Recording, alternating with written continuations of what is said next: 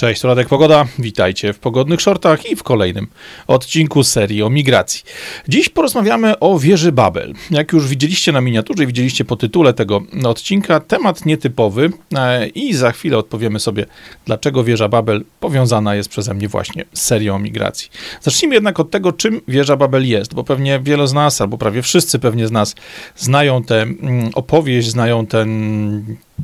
biblijny czy mityczny twór, jakim wieża Babel była właśnie z lekcji religii, czy ewentualnie z lekcji historii w szkole, czy jakichś tam lekcji e, rzeczy związanych, przedmiotów związanych z kulturą człowieka, z tym, jak budowały się pewne tradycje, pewne podania i przekazy od wieków do, docierały do czasu e, aktualnego.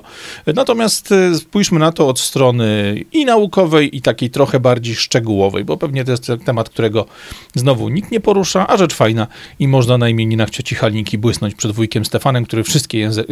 rozumy ponoć pozjadał. E, wieża Babel pojawia się w Biblii, e, w Księdze Rodzaju, już bardzo, bardzo wcześnie. Jest określana jako konstrukcja, która powstała 600-700 lat po potopie. Jak spojrzycie sobie na ekran, tu mamy taką piękną mapkę, która rozpisuje, rozpisuje przepraszam, e, całą historię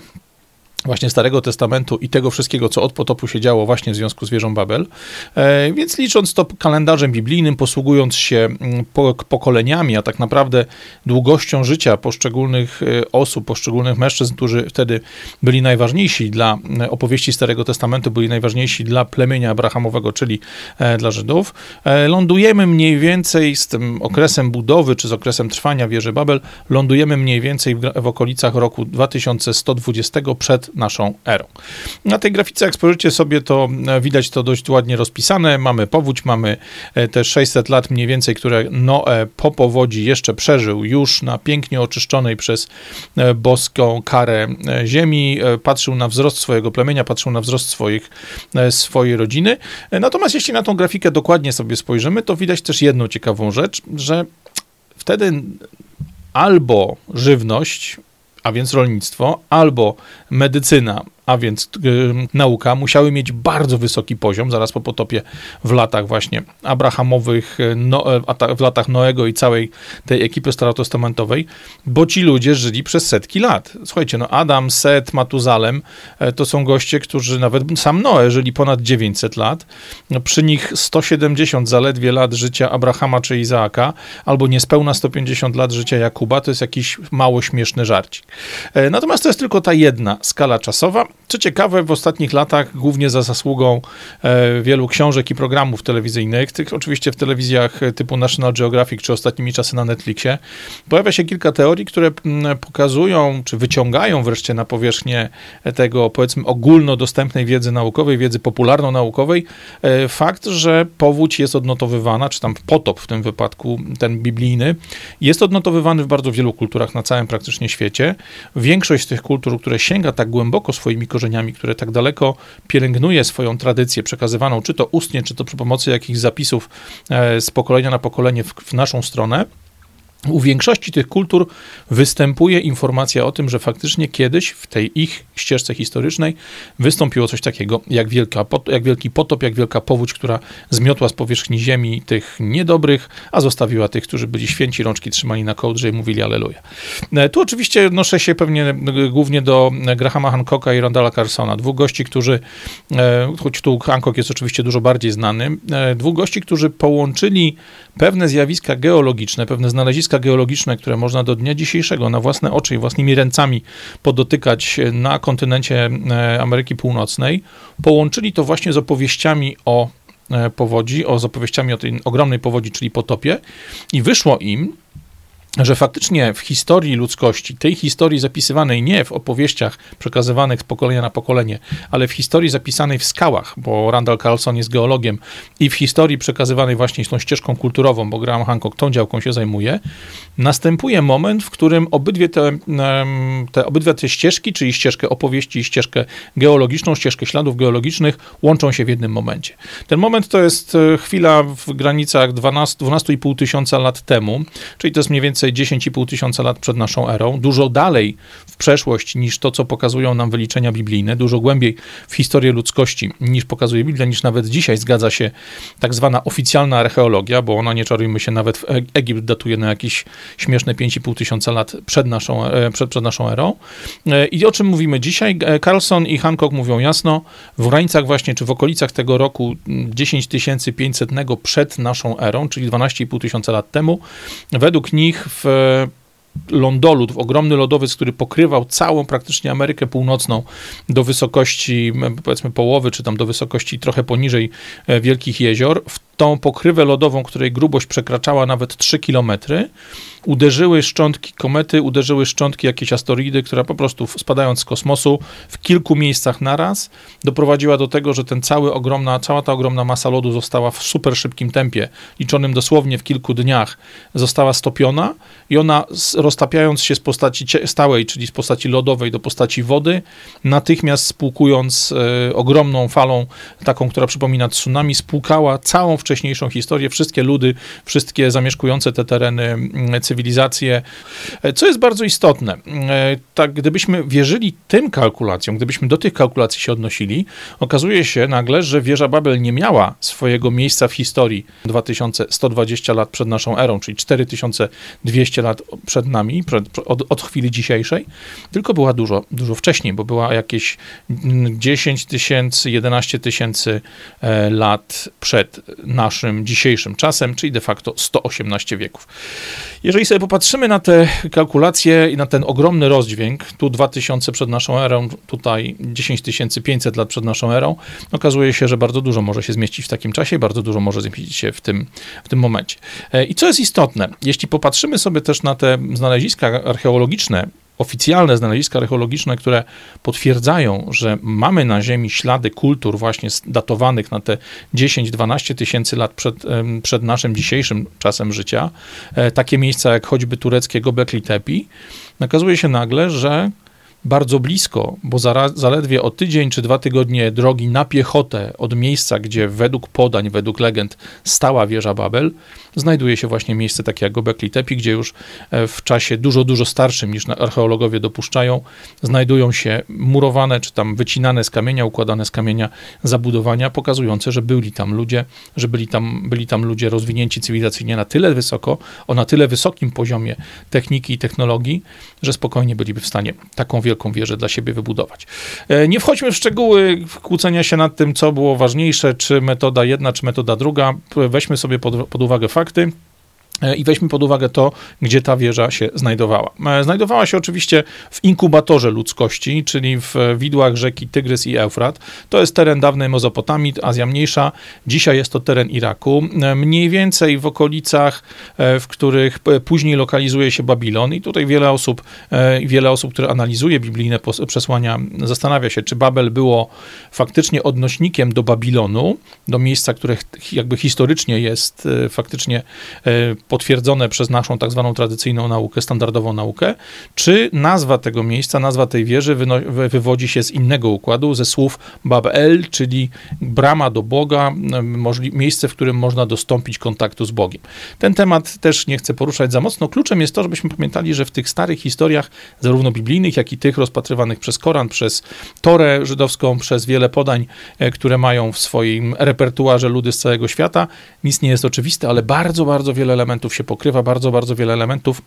pięknie pasuje do siebie jak klocki w puzzlach i pozwala tworzyć teorie, które są z jednej strony naukowe, z drugiej strony oparte właśnie o, o pradawne jakieś wierzenia i opowieści przekazywane z dnia na dzień, ale rzeczy, które bardzo są ciekawe i które naprawdę warto sięgnąć. Tu przy okazji bardzo wam polecam, jeżeli nie chce wam się czytać książek Grahama Hancocka, e, to przynajmniej przesłuchajcie albo obejrzyjcie sobie na YouTubie e, wywiad, który miał u Joe Rogana. Hancock był u Rogana kilkukrotnie. Ja na pewno polecam wam przede wszystkim ten pierwszy materiał, który właśnie Graham Hancock i e, Randall Carlson e, mieli urogana już lata temu, nie wiem, 6 czy 7 lat temu, jak jeszcze on funkcjonował, po prostu na YouTubie. Tam właśnie pokazują e, ślady w amerykańskiej geologii tego ogromnego spływu wód z tego roztapiającego się lądolodu, z tego roztapiającego się lodowca. Rzecz bardzo ciekawa, rzecz, na którą warto na pewno spojrzeć. Jak wyglądała wieża Babel? No bo mamy pewien wizerunek, który w naszych oczach jest utrwalony, ale mamy go utrwalonego głównie przez ilustrację w Biblii, którą oglądaliśmy podczas zajęć z religii, czy po prostu gdzieś tam przy okazji jakichś spotkań z religią katolicką. Natomiast te obrazki, które widzimy najczęściej właśnie w, w muzeach, czy właśnie w, w ilustracjach biblijnych, to są ilustracje tworzone przez ludzi, którzy funkcjonowali w wieku XV, XVI, nawet później, a ludzie ci wzorowali się najczęściej na tym, co widzieli dookoła siebie. Dlatego, jeśli popatrzymy ogólnie, na przykład przy pomocy wyszukiwarki Google'a, czy przy pomocy jakiejś wyszukiwarki e, związanej ze sztuczną inteligencją, e, której każemy znaleźć wizerunki wieży Babel, którą można spotkać w sztuce, to najczęściej ta wieża przypominać będzie albo taką, powiedzmy, przerośniętą dzwonnicę kościelną, prostokątną, wysoką, smukłą wieżę z jakimiś schodami, albo coś, co w tamtych czasach było największym osiągnięciem ludzkości, czyli po prostu przeskalowany, pomnożony przez ilość e, w górę i wszerz, po prostu rzymskie koloseum, które było największą budowlą tego, tego typu, największą budowlą, czy budowlą, która sprawiała największe wrażenie na, na malarzach, największe wrażenie na twórcach i oni w oparciu o to, co widzieli w Rzymie właśnie w postaci ruin koloseum, wyobrażali sobie, że właśnie w ten sposób, tak na zasadzie spiralnej, na zasadzie okrągłego budynku z łukami będzie wyglądała sama wieża Babel. To się dość mocno kłóci z tym, co wiemy już dzisiaj o kulturze, o tradycji, o architekturze e, Mezopotamii, czyli tego terenu właśnie dzisiejszego Iraku, bo w tamtych kulturach, w tamtym systemie, w jakby systemie technologicznym, systemie technicznym e, takich konstrukcji się praktycznie nie widywało, one były dużo późniejsze. Dlatego patrząc na lokalne odkrycia archeologiczne, patrząc na lokalną e, tradycję budowania obiektów właśnie takich związanych z kultem, obiektów związanych z jakimś kontaktem z bóstwem, ona miała pewnie prawdopodobnie kształt klasycznej schodkowej piramidy zwanej cyguratem. I tutaj cygurat to jest ślad, który jest bardzo interesujący bo on również pozwala patrzeć na wieżę Babel na dwóch poziomach. Z jednej strony mamy bowiem informację tą, którą podaje nam właśnie e, Randall Carlson i Graham Hancock. E, i jeżeli wierzymy ich datowaniu, że wieża Babel miała swoją budowę nie 2150 lat temu, czy tam 2100 lat przed naszą erą, tylko te 12 tysięcy lat przed naszą erą, to nagle okazuje, przepraszam, 12 tysięcy lat temu, to nagle okazuje się, że wcale nie musimy łączyć konstrukcji, którą faktycznie archeologowie wygrzebali e, na terenie dzisiejszego Iraku z ziemi, z samą wieżą Babel. Ale trzeba przyjąć do wiadomości, że faktycznie w miejscu bardzo bliskim e, do tego, co Biblia określa, zresztą nie tylko Biblia, bo również Koran i właśnie Tora określa jako miejscówkę, w której wieża Babel była budowana, znajdują się resztki, znajdują się ślady po ogromnym ciguracie. E, ciguracie, który pochodził z 765 roku przed naszą erą i który został zbudowany przez lokalnych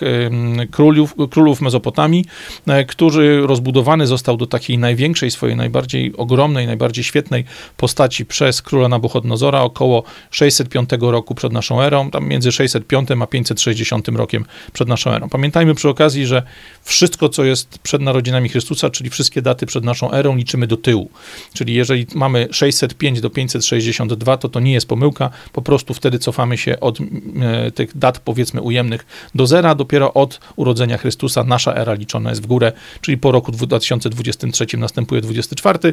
przed naszą erą idzie to w drugą mańkę. E, ten sigurat, którego ślady możemy znaleźć, czy zostały znalezione już dzisiaj na terenie właśnie Iraku, w okolicach e, pozostałości po Babilonie, po ogromnym mieście Babilonie, e, to są pozostałości budynku, to są pozostałości wielkiego ciguratu, czy właściwie całego zespołu budynków, w których cigurat był w tym momencie największym, najbardziej takim imponującym elementem, który został zniszczony gdzieś w pierwszych, w dwóch fazach. Najpierw po perskim, perskim ataku na właśnie te tereny, na, na Babilon. E, wtedy król Xerxes, żeby zapobiec możliwości wykorzystania tak ogromnej konstrukcji do celów obronnych, do tego, żeby była punktem oporu, nakazał zniszczyć schody, po których mogli na górę wspinać się ludzie, po których na górę mogli wspinać się żołnierze. To było w granicach roku między 485 a 465 przed naszą erą. E, wyłączenie tej funkcji obronnej sprawiło, że ok, nie dało się wykorzystać tego wielkiego cykuratu jako miejsca do obrony, jako miejsce do tego, żeby prowadzić z niego walki, ale oznaczało też, że cała ta budowla, czyli cały ten zespół o nazwie Etemenanki stał się praktycznie bezużyteczny i zaczął popadać coraz mocniej w ruinę. E, legenda mówi o tym, że, czy właściwie informacje, które mamy gdzieś tam przekazywane, mówią o tym, że resztki tego cikuratu Etemenanki kazał wyburzyć Aleksander Wielki, prawdopodobnie po to, żeby na jego miejscu stworzyć coś jeszcze bardziej ogromnego, coś jeszcze większego. Nie czarujmy się, to już było paręset lat po w momencie wybudowania czy rozpoczęciu budowy tej konstrukcji, więc i technologia i materiały się poprawiły. Prawdopodobnie Aleksander Wielki chciał postawić coś naprawdę z rozmachem i, i smakiem. Natomiast do tego nigdy nie doszło. Ten teren oczyszczony po pozostałościach Etemenanki po prostu został pusty. Potem został zabudowany jakimiś zabudowaniami, jakimiś budynkami związanymi z codziennym życiem e, tej okolicy. E, jakie jednak, jak już od, obeszliśmy sobie, czy przeszliśmy przez tą całą techniczną, historyczną i spiskowo-teoriową część związaną z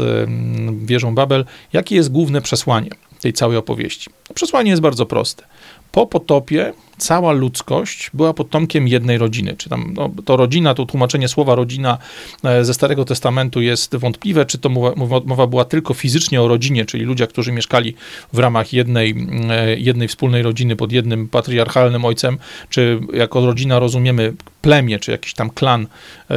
e, składający się z trochę szerszej puli genowej niż samego Noego i jego synów, ich żon i tak dalej, ale generalnie niezależnie od tego, czy patrzymy na to, czy, że początkiem tej nowej ludzkości była jedna rodzina, czy jedna, jeden, jedno plemię, jeden klan, e, to mówimy o tym, że po potopie cała ludzkość, odradzająca się ludzkość była tak naprawdę potomkami właśnie tej jednej grupy, tej ekipy, która razem z Noem na Arce Noego przetrwała. Siłą rzeczy ludzie ci więc mieli wspólne wierzenia, wspólne tradycje, wspólne zwyczaje, e, cały standardowy, czy standard kodeksu moralnego, kodeksu zachowania, to wszystko, co nazywamy szeroko kulturą, było wspólne. Wspólny był również język, którym się posługiwali, jakaś forma przekazywania informacji, formę komunikacji. Natomiast no, jeśli jesteśmy jedyną ekipą na całym świecie, świecie pięknie oczyszczonym ze wszelkiego zła przez łaskawego dla nas Boga, no to wcześniej czy później zaczyna nam walić sodówka i zaczynamy popadać w pychę. E, ludzie ci, którzy byli już tym którymś z kolei pokoleniem Noego, no bo Noe sam, jak widzieliście, żył ponad 960 lat, e, ludzie ci zaczęli właśnie popadać w pychę, zaczęli coraz bardziej wywyższać siebie w stosunku do Boga, który umożliwił im to piękne, e, zapewnione cudem przetrwanie i to oni ponoć wymyślili właśnie, że zbudują wieżę tak wysoką, aby sięgnąć aż do samego Boga, aby przy pomocy tego właśnie Babel, czyli tych drzwi, tej bramy do boskości, tej bramy do Boga, zacząć z nim rozmawiać, zacząć traktować się jako równy z równym. E, trochę inną wersję tu pokazuje, mm, pokazują stare zapisy e, w Koranie i w Torze, tam jest mowa o Faraonie i tak dalej, nie będę w to wchodził, chodzi mi tylko o to, żebyśmy złapali główną ideę. Główna idea była taka, że ludzie popadli w pychę, chcieli się dostać do Boga, zacząć z Nim rozmawiać, zacząć z Nim negocjować jak równy z równym. Pan Bóg się wściekł, pomieszał ich języki, czyli sprawił, że każdy zaczął mówić innymi językami, czy że poszczególni ludzie zaczęli mówić różnymi językami, a przez to nie mogąc się dogadać e, i nie mogąc prowadzić bez możliwości porozumienia, bez możliwości e, pełnej komunikacji, nie mogąc prowadzić tak skomplikowanego projektu technologicznego i budowlanego, jak tworzenie największej wieży w historii ludzkości. Cała ekipa się porozłaziła po, po kątach, pogrupowała w mniejsze zespoły, w mniejsze grupki i rozeszła się po świecie, aby znaleźć każdy dla siebie swoje własne miejsce. E, tu Biblia mówi też, że to Pan Bóg nakazał właśnie to, aby ci ludzie mówiący różnymi językami zgrupowali się w mniejsze plemiona i po prostu On sam porozsyłał ich w różne zakątki świata. W ten sposób twórcy Biblii, czy osoby, które tą Biblię nam raportują, zapisują, pokazywały, dlaczego na świecie mamy różne kolory skóry, różne języki, ludzie mieszkają w różnych miejscach i tak dalej, i tak. Taki jest przesłanie. Przesłanie jest proste. Przeżyliście dzięki Bogu, przez to, że Bóg dał wam wielką łaskę, zaczęliście popadać w pychę, zaczęliście stawiać się coraz więksi, zaczęło wam się wydawać, że właśnie osiągnęliście ten boski status. Nie wiem dlaczego tu mi do głowy natychmiast przychodzi Homodeus Harariego i parę innych e, książek, czy parę innych wykładów now, najnowszych naszych wielkich wieszczy e, stojących za e, forum w Davos i paroma innymi miejscami. Natomiast co jest istotne, to przesłanie jest bardzo proste. Jeśli staniecie się zbyt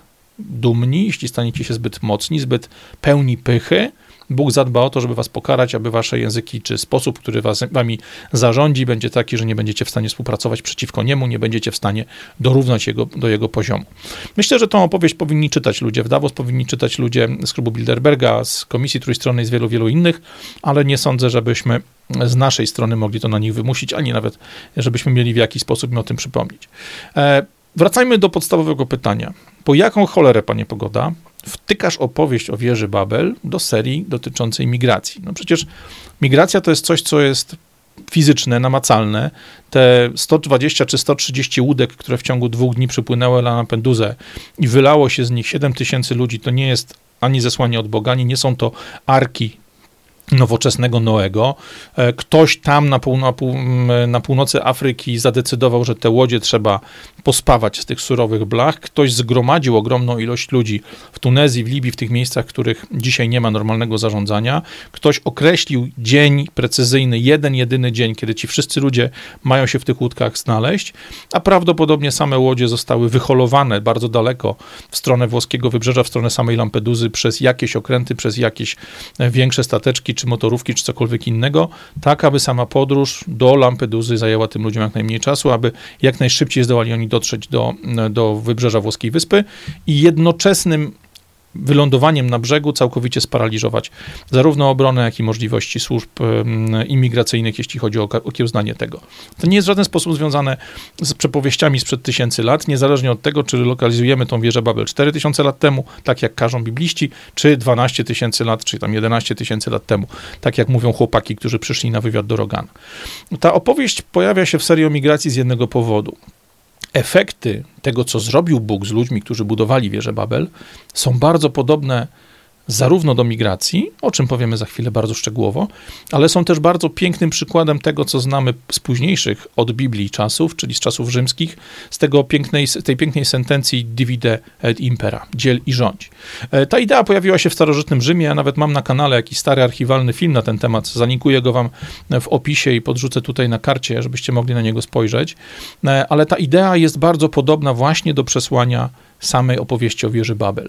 Jeżeli mamy jednorodny tłum, jeżeli na terenie, którym zarządzamy, jeżeli na terenie, na którym funkcjonujemy jako władza, mamy jednorodną grupę ludzi, którzy mają wspólne wierzenia, kolor skóry, język, alfabet, e, system, tradycje, e, pieniądze, wszystko, co się wiąże z tym, że można mówić o narodzie albo można mówić o mieszkańcach jakiegoś terenu, którzy mają poczucie takiej prawdziwej wspólnoty, to bardzo trudno się taką grupą zarządza, bo grupa ta, jeśli owszem, mówimy to, co tej grupie się podoba, idzie za nami, jest bardzo karna, bardzo dobrze potrafi wykonywać te wszystkie e, polecenia, czy te wszystkie zalecenia, które jej podajemy. No tutaj świetnym przykładem są Niemcy faszystowskie z lat 30., ale jeżeli w tej grupie pojawi się ktoś, kto ma lepszą pozycję niż my, kto ma lepszą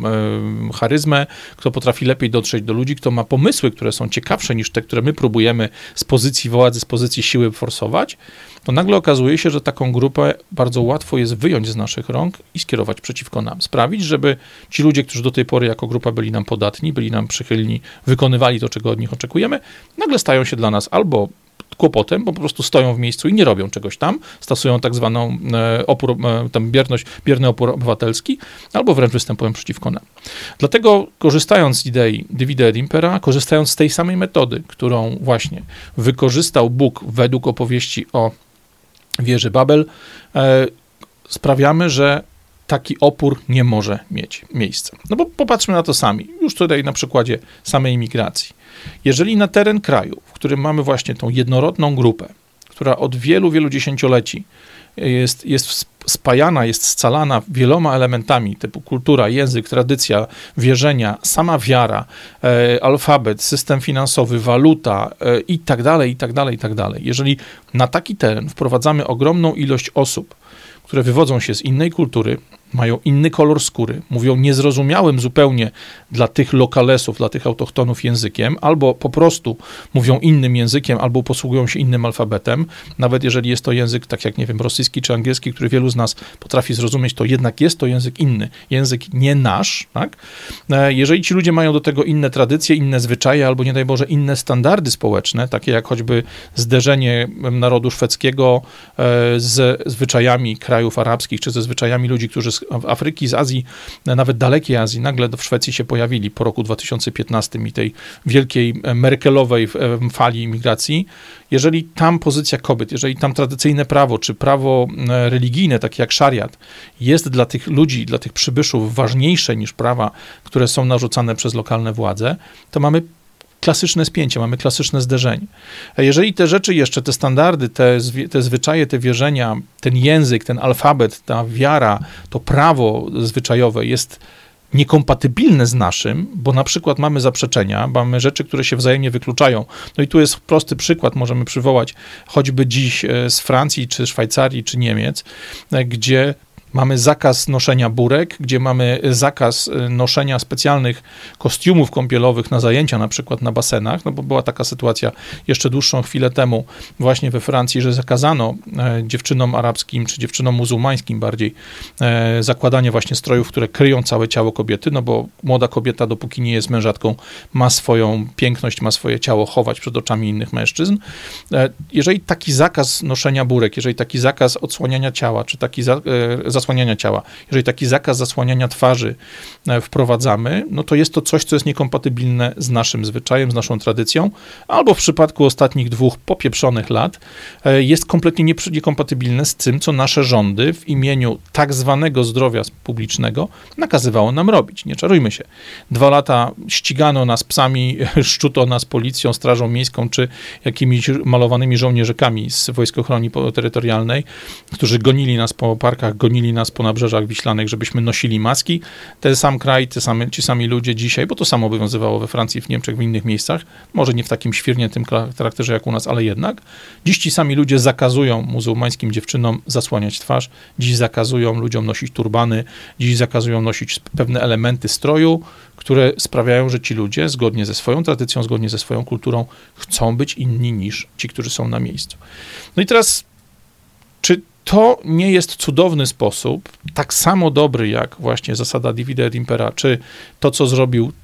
według opowieści Pan Bóg z ludźmi budującymi wieżę Babel, czy to nie jest doskonały sposób, żeby każda z tych różnic natychmiast podzieliła ludność na danym obszarze.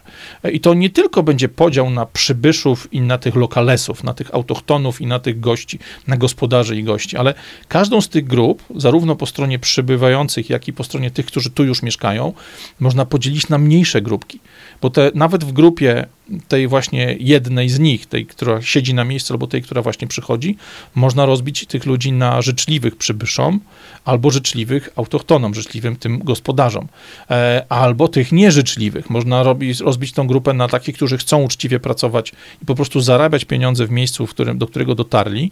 oraz na tych, którzy szukają trochę łatwiejszego życia, albo życia na socjalu, no pewnie na poziomie jakimś tam niewysokim, albo życia, które jest ścieżką wykroczeń, na przykład tego, że się zgłasza w Niemczech, co jest bardzo popularne w Niemczech, Belgii, Holandii, taki pojedynczy e, uchodźca według tej starej nomenklatury albo migrant zgłasza się na przykład do dwóch lub trzech ośrodków dla, e, dla uchodźców i pobiera swoje zasiłki socjalne, pobiera w kilku miejscach naraz, albo ci, którzy wchodzą w życie nowego, w nowym miejscu zupełnie na twardo i natychmiast po tym, jak dostaną się na terytorium Francji, Niemiec, Szwecji, Wielkiej Brytanii czy kogokolwiek innego kraju, natychmiast wpisują się w lokalne struktury mafijne, natychmiast wpisują się do lokalnych gangów, natychmiast zaczynają uprawiać przemęt, zaczynają przemycać ludzi, przewozić narkotyki, przewozić broń, zajmować się tym wszystkim, co jest dużo lepiej płatne niż uczciwa praca.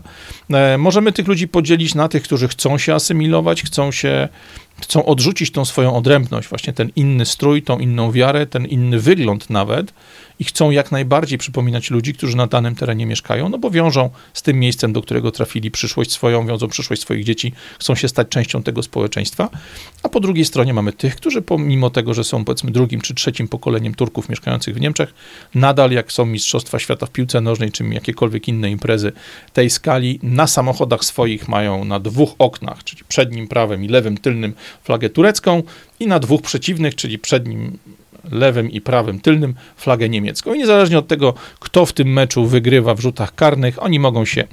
napić z radości, bo wygrała albo nowa ojczyzna, albo stara ojczyzna, albo kraj ojców, albo kraj, w którym w tej chwili ja funkcjonuję i na tym moim Audi z, nie, z niemieckimi tablicami i z niemieckim dowodem osobistym mogę wozić takie flagi, jak mi się,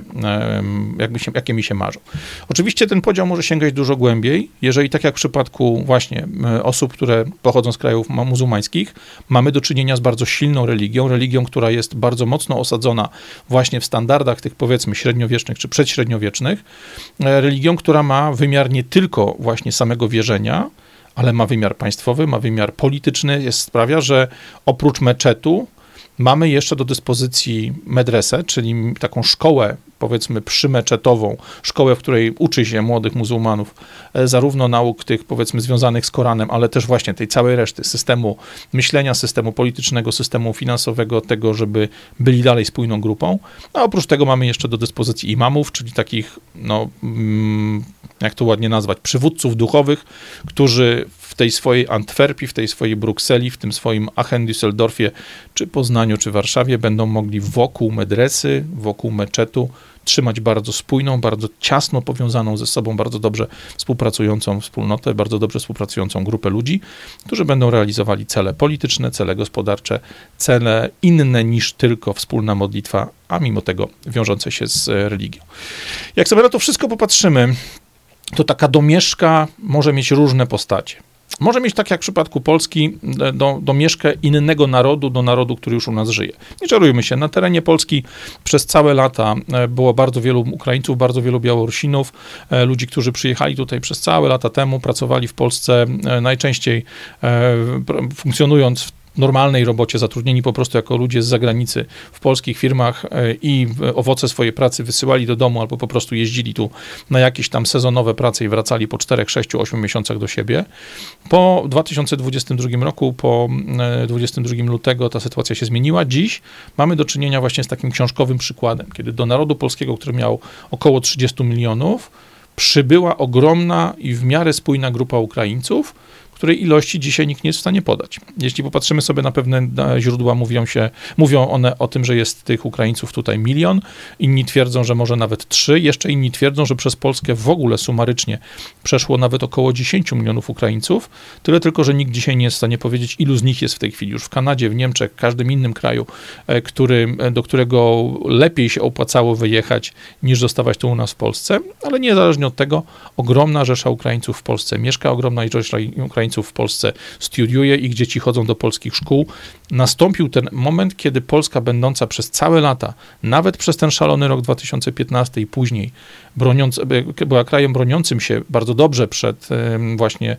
tym atakiem migracyjnym. No dzięki rządom PiSu, dzięki całej akcji związanej i z oferą wizową i z tym, że po prostu PiS na zlecenie pewnych firm ściągał ogromną ilość ludzi do pracy tutaj w Polsce, ludzi z Azji i tak dalej. W tej chwili po wejściu Ukraińców do Polski w związku z wojną tę sytuację mamy już jasną. Mamy na pokładzie ludzi, którzy mają, pochodzą z innej kultury. Nie czarujmy się, Ukraińcy to kultura turańska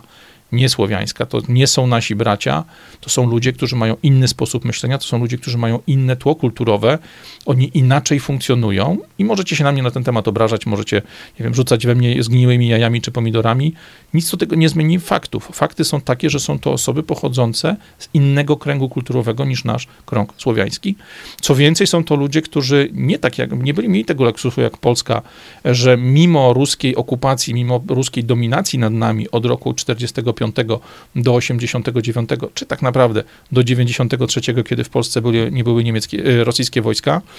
ci ludzie byli Republiką Radziecką. Tam po proces niszczenia psychiki, niszczenia charakterów, ten proces dziadowania, e, e, czy tam inaczej, niszczenia tego właśnie standardu funkcjonowania narodu wewnątrz Związku Radzieckiego był posunięty dużo, dużo, dużo dalej, niż my byliśmy poddawani temu w Polsce. Już nie mówię o tym, co w Polsce działo się od roku 80, czy nawet wcześniej, od wydarzeń w Ursusie, wydarzeń w Gdańsku jeszcze w roku 70. Polska dużo, dużo wcześniej miała tą tożsamość narodową, naszego kościoła, naszego wierzeń, tego, że mogliśmy zbierać się wokół osób,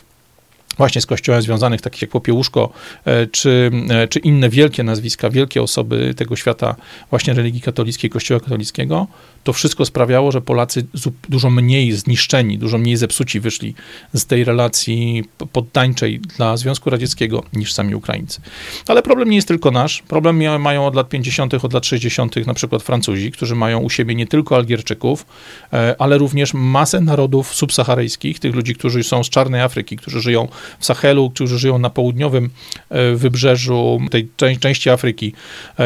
która kiedyś była francuską kolonią. Ci ludzie dziś dzisiaj we Francji mm, są mimo tego, że różnią się kolorem skóry, mimo tego, że różnią się e, swoim miejscem pochodzenia, to łączy ich mimo wszystko, łączą ich dwie rzeczy. Łączy ich po pierwsze znajomość języka francuskiego, bo w większości tych krajów, z których pochodzą, francuski był językiem urzędowym, był językiem uczony w szkołach, więc ta jedna, jedno podobieństwo jest załagodzone, a dwa, zarówno tych ludzi, którzy są właśnie z północnej Afryki, tutaj Algieria, Maroko i tak dalej, jak i tych, którzy mieszkają poniżej, najczęściej łączy to, że są po prostu muzułmanami, więc mimo tego, że te grupy pochodzą z różnych różnych krajów, różnią się między sobą kolorem skóry, różnią się historią, różnią się odrobinkę tradycją, to jest parę elementów, które je ze sobą łączy. Kolejnym przykładem jest Ameryka Północna, o której rozmawialiśmy ostatnio, zarówno e, w dniu wczorajszym mówiąc o miastach sanktuariach, jak i chwilę wcześniej, e, komentując cały temat związany z migracją do Stanów Zjednoczonych, bo tu również mamy przedstawicieli bardzo różnych krajów, bardzo różnych nacji, różniących się od siebie kolorem skóry, różniących się od siebie właśnie swoją tradycją, pochodzeniem i tak dalej, e, ale oni wszyscy w większości mówią po hiszpańsku. Tam oczywiście będą grupki ludzi, którzy mają jakieś swoje naleciałości plemienne, czy też do Ameryki wlewają się ludzie właśnie z, Amery z Afryki Północnej, którzy język, głównym językiem jest francuski. Natomiast nie czarujmy się, ogromna większość tych osób, które trafiają przez granicę meksykańską na teren Stanów Zjednoczonych jako nielegalni imigranci, łączy to, że są wszyscy hiszpańskojęzyczni, więc w miarę łatwo ich ogarniać. Natomiast są takie kraje jak Niemcy, są takie kraje jak Szwecja, jak Wielka Brytania, gdzie mamy do czynienia z miksem grup z prawie całego świata, gdzie mamy różne języki, różne religie, bo mamy i buddystów, i, e, i, e, i e, katolików, czy tam chrześcijan, i ogromną grupę właśnie muzułmanów. Mamy różne zwyczaje, mamy kompletnie inne podejście do życia ludzi właśnie z czarnej Afryki od Sikhów, czy osób, które pochodzą z dalekiej Azji. Te kraje mają największy miszmasz, bo nie ma tych wspólnych elementów, takich jak język, jak historia, jak kultura, jak wiara, które by te wszystkie grupy scalały. Natomiast dalej oznacza to jedno, każdy taki miks, niezależnie od tego, czy tak jak w Polsce to jest jedna nacja lokalna, jedna nacja napływowa, tak jak we Francji jedna nacja lokalna, wiele nacji połączonych językiem, wierzeniami i tak dalej, czy w Stanach e, połączonych tylko językiem, każdy taki miks wcześniej czy później prowadzi do napięć i prowadzi do nieuniknionych konfliktów, bo poziomów rozbieżności jest ogromna masa. I teraz, co jest bardzo ważne, musimy pamiętać, że te grupy są różne. Natomiast wystarczy, że pojawi się grupa napływowa, która będzie liczna, która będzie silna, która będzie zamożna albo wpływowa, bo czasami wystarczy tylko niewielką diasporę, niewielką grupę ludzi danej narodowości, czy ludzi połączonych danym, daną historią, danym miejscem pochodzenia e, i dołożyć do tego wystarczy władzę i pieniądze, żeby ta grupa była bardzo ważna. Tu przykładem cudownym są, jest amerykańska, jest żydowska społeczność, przepraszam bardzo, w Ameryce, głównie z, e, kojarzona z Nowym Jorkiem i całą centrum politycznym, Waszyngtonem, e, właśnie tymi wszystkimi miastami e, Wybrzeża Wschodniego, czy pewnymi zawodami, takimi jak zawody właśnie związane z finansami, czy prawnicy i tak dalej, i tak dalej. Jeżeli taka grupa będzie liczna, silna, zamożna lub wpływowa, wcześniej czy później sięgnie ona po swoją reprezentację polityczną. A co o tym wszystkim myślą nasi politycy? No ten cudzysłów jest tu bardzo uzasadniony, bo jak już ustaliliśmy wczoraj i w paru innych wcześniejszych spotkaniach, moment, w którym wybieramy takiego człowieka, kiedy dajemy mu mandat senatora, posła, czy wybieramy go do samorządu, wybieramy go do władz lokalnych, ten człowiek przestaje być jednym z nas, a staje się jednym z nich, staje się jednym z tej klasy rządzącej, z tej klasy ponad nami. E, to, co oni o tym myślą, to, co oni robią, widać po czynach, bo biblijna zasada, skoro już dzisiaj o Biblii mówimy, po owocach ich poznacie, jest jak najbardziej tutaj zasadna. Po ich czynach zatem widać, że wielu z nich myśli, że rozdawnictwem, włażeniem takiej grupie przybyszy w tyłek, no w naszym przypadku jest to ewidentnie, są to, jest to polityka proukraińska, w przypadku innych krajów jest to próba zasypania problemu pieniędzmi, przywilejami, dodatkowym socjalem, e, jakby uważaniem na taką grupę jak na zgniłe jajo, jak na mm, e, super wrażliwą jednostkę, e, z tym, że nie narzucamy się tam z naszymi przepisami, z policją i tak dalej, i tak dalej. Generalnie każdy taki polityk ma proste przesłanie, on myśli, że będąc uległym, że będąc hojnym, że dając tym ludziom więcej niż daje swoim wyborcom, ludziom, którzy z nim żyją, którzy razem z nim e, rośli, którzy razem z nim się wychowywali w jego miejscu, z którego pochodzi, myśli, że zdobędzie dla, od takiej grupy poparcie dla siebie, a w najgorszym wypadku przynajmniej dla swojej partii. Natomiast jak popatrzymy na to na zimno i popatrzymy na to w oparciu o dowody historyczne, takie myślenie to jest po prostu mrzonka. Bo popatrzmy, jeżeli chłopcy z PiSu, no dziewczęta, dziewczęta zresztą też, jeżeli chłopcy i dziewczęta z PiSu myślą, że powiedzmy dwumilionowa diaspora ukraińska, która dziś na terenie Polski przebywa albo do Polski przyjeżdża choćby po to, żeby odbierać socjal co raz w miesiącu, że ta diaspora ukraińska będzie głosowała na PiS w kolejnych wyborach, no bo dali im PESEL, pewnie za chwilę będą chcieli im dać prawa wyborcze, e, to myślą z bardzo prostej przyczyny, czy myślą w ten, jakby na ten temat w bardzo prosty sposób. Daliśmy wam przywileje, daliśmy wam pieniądze, dajemy wam 800+, plus, dwuprocentowy kredyt, dajemy wam masę rzeczy typu tańsze leki, rzecz, o której praktycznie nikt nie mówi, które można spokojnie wykorzystywać do tego, aby dorobić sobie na boku. E, więc dajemy wam tyle przywilejów, no to wybierzcie nas, no bo będziemy wam te przywileje dawała dalej. Nie myślą o tym, że te przywileje widoczne są dla Polaków, dla ludzi, którzy ich na te stanowiska wybrali. Natomiast nikt z nich nie myśli o tym, że mając za sobą dwumilionową rzeszę ludzi mówiących moim językiem, wywodzących się z mojej tradycji, z, mojego, z mojej kultury, z mojego kręgu kulturowego, jeżeli mówimy o Ukraińcach, czy na przykład mieszkańcach e, północnej Afryki w przypadku Francji, ja nie muszę głosować na PiS, ja nie muszę głosować na PO, ja nie muszę głosować na Lewicę czy jakiekolwiek inne partie w Polsce. O projektach typu Konfederacja czy inne te partie pozasystemowe nie mówię, no bo one wprost wyrażają swoją opinię o tym, że na imigrantów trzeba zwracać uwagę i trzeba traktować ich poważnie. Taka duża grupa imigrantów, którzy trafiła na teren Polski, Francji, Niemiec, Szwecji, Stanów Zjednoczonych, może sięgnąć po władzę samodzielnie. Na początek pewnie będzie to e, start kilku kandydatów w ramach istniejących partii, no bo to da się załatwić, e, po to, żeby zebrać głosy na przykład Ukraińców czy Algierczyków na jakiegoś przedstawiciela, który wskakuje do parlamentu i ta grupa napływowa zyskuje swoje pierwsze 5, 10, 15 mandatów i jeszcze jest cicha, jeszcze gra zgodnie z interesami tej partii, która dała im taki dostęp, dała im takie możliwości. E, ewentualnie, jeżeli sukces jest większy, jeżeli faktycznie powstaje jakaś grupa, która chce startować w wyborach i pomóc właśnie jednej, drugiej czy trzeciej partii, może się okazać, że każda z nich, każda taka wygrana, taki klub parlamentarny 10-15 posłów staje się cudownym dodatkiem dla każdej partii, która potrzebuje stworzyć rząd. Mamy dzisiaj sytuację na tyle porąbaną, że żadna partia w Polsce sama prawdopodobnie wyborów nie wygra z taką przewagą, aby mogła rządzić samodzielnie, tak jak PiS miał szansę przez lata. Więc ktoś, kto ma stuprocentową zdolność koalicyjną, czyli może się przykleić do każdej partii, bo każda da mu wszystko, czego zażąda, za to, że będą głosowali razem z nimi. Taka partia, taka grupa, taki klub poselski kilkunastu szabel jest cudownym dodatkiem do każdej partii która znajduje się u władzy. Kłopot jest tylko w tym, że po dwóch lub trzech cyklach takiego wyborczego teatru, nie czarujmy się, to chyba tak trzeba nazywać, ci ludzie stają się coraz mocniejsi, ci ludzie coraz, stają się coraz silniejsi, bo każdy, do którego, z którym wejdą w koalicję, będzie futrował ich grupę społeczną, ich grupę narodowościową nowymi przywilejami, nowymi prawami, nowymi możliwościami. Gdybyśmy byli państwem poważnym, gdybyśmy byli państwem poważnym, ja wiem, że popadam tutaj w śmieszność, to od pierwszego dnia, gdy na terenie Polski trafia taka duża, silna, spójna grupa ludzi skądś, i nie chodzi mi tu tylko o Ukraińców, to dotyczy ta, ta, sama rozmowa, ta sama jakby rozkmina dotyczy właśnie Francuzów, Amerykanów, Niemców, Szwedów, kogokolwiek innego.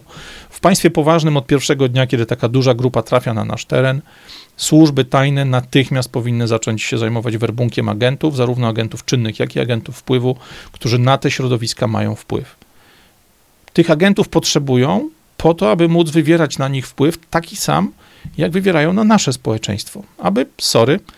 mówiąc zupełnie brutalnie, móc ich dzielić, móc ich skłócać, móc ich, móc ich kontrolować, jeżeli nie w kierunku, którego sobie życzymy, no bo czasami na to nie ma możliwości, to przynajmniej przez dzielenie, przynajmniej przez skłócanie sprawiać, żeby oni nie mogli się połączyć w jeden spójny i bardzo silny organizm, organizm bardzo wytrzymały na nacisk nasz, nas gospodarzy, e, który chcielibyśmy na nich wywierać, powinniśmy takie ruchy, powinniśmy takie duże grupy narodowościowe, takie grupy nachodźców, uchodźców,